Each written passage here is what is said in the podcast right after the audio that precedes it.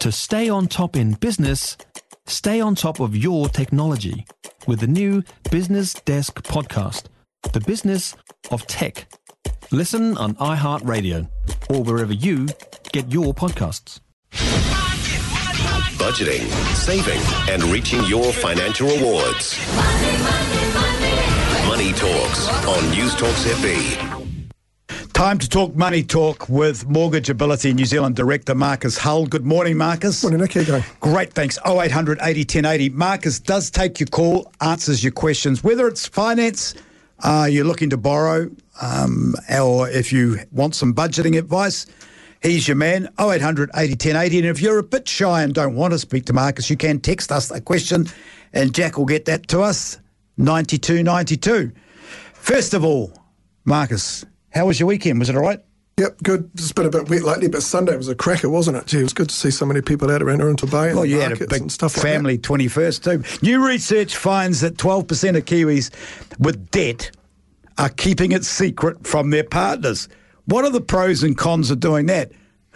Um, I've got my own opinion on this one. I could probably only see a lot of downsides at, at some stage, but I mean, you know, I can understand why that might occur. You know, it could be a, a debt that someone's embarrassed about, or on the flip side, it could be some savings that you know one partner's got from the other because they might feel a bit vulnerable and they that's their sort of exit plan if something something goes wrong and they want to feel that security. Do they have exit plans? Do partners have exit plans? Well, yeah, I think there might be people screwing a little bit away here or there in, a, in an account. Just okay, there's my emergency rainy day thing that you know if something happens, I can be out of here type thing.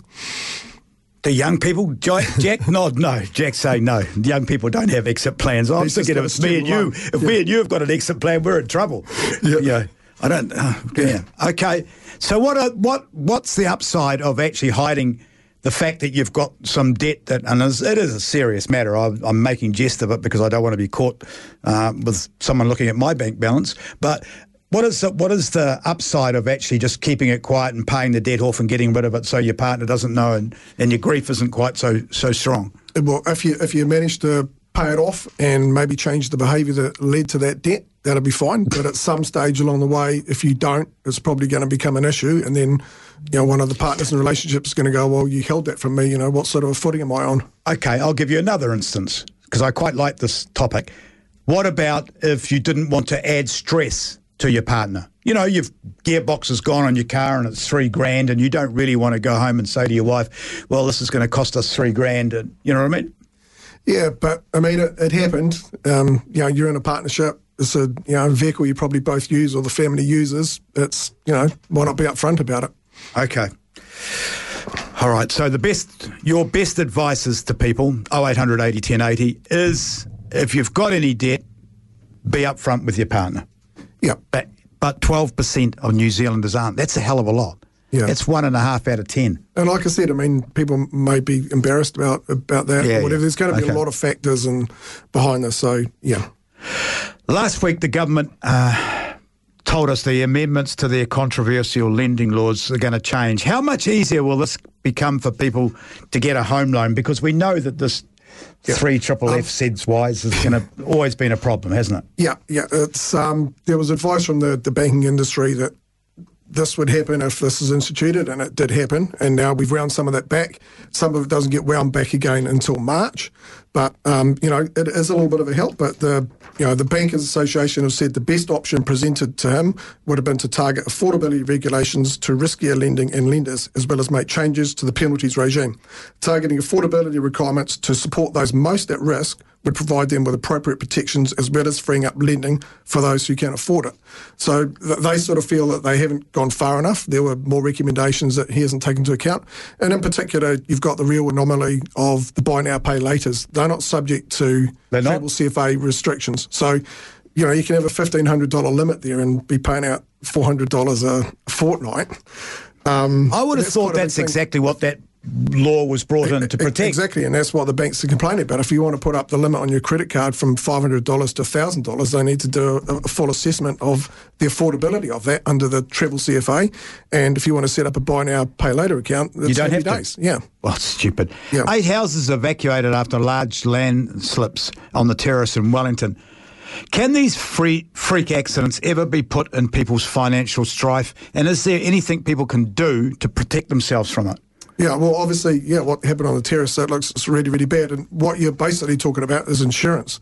So the things that are very important to you or that would cripple you financially, um, you would like you you'd ideally want to have insurance on those things. I mean, if you have a house, the bank and there's a mortgage, the bank would want you you know you would the, would the insurance would your normal household insurance cover a slip?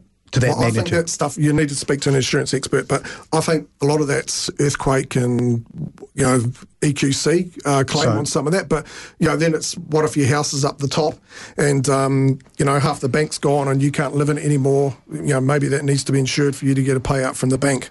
So you basically, if if it's a window at home, it's going to be a couple hundred bucks to fix. You could have an excess higher than that. You look after the small things, but the big things, maybe you need to have um, risk insurance for that.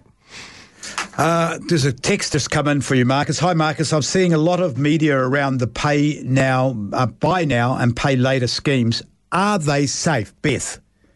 Well, I mean, it's just another form of credit. Um, it, it's a bit like a credit card. If you can pay it off every month, it's a good thing. If you can't, it's going to cost you money. And the same for the buy now, pay later. It's over four or six equal payments. You buy something for $100, five payments of $20. And you, you know, you, you've got an excess out of your wages. But what happens if you can't make one of those payments? Then a whole lot of fees and charges go on, and that product's unregulated.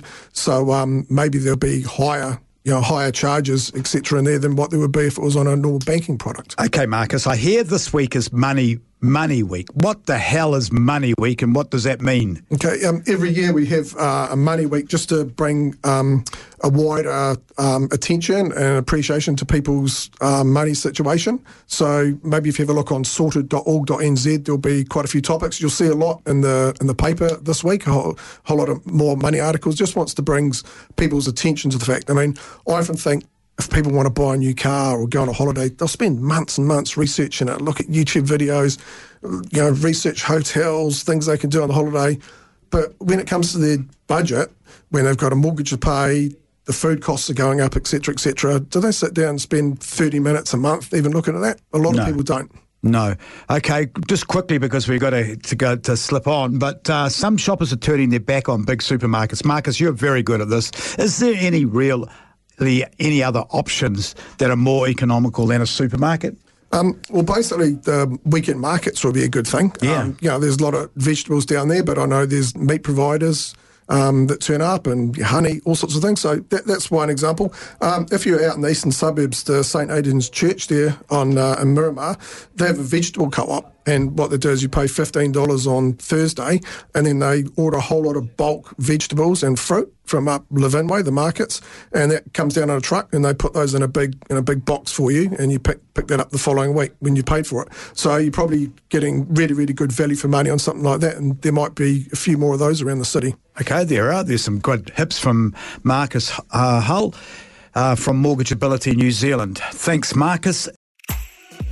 If you enjoyed this podcast, you will love our New Zealand Herald podcast, The Little Things, hosted by me, Francesca Rudkin, and my good friend Louise Airy. We focus on all the little things that you can do to make a positive impact on your life and to cut through the confusion from the health and wellness industry. Join us every Saturday to hear from the experts for all the tips and advice you need. Just search The Little Things on iHeartRadio or wherever you get your podcasts.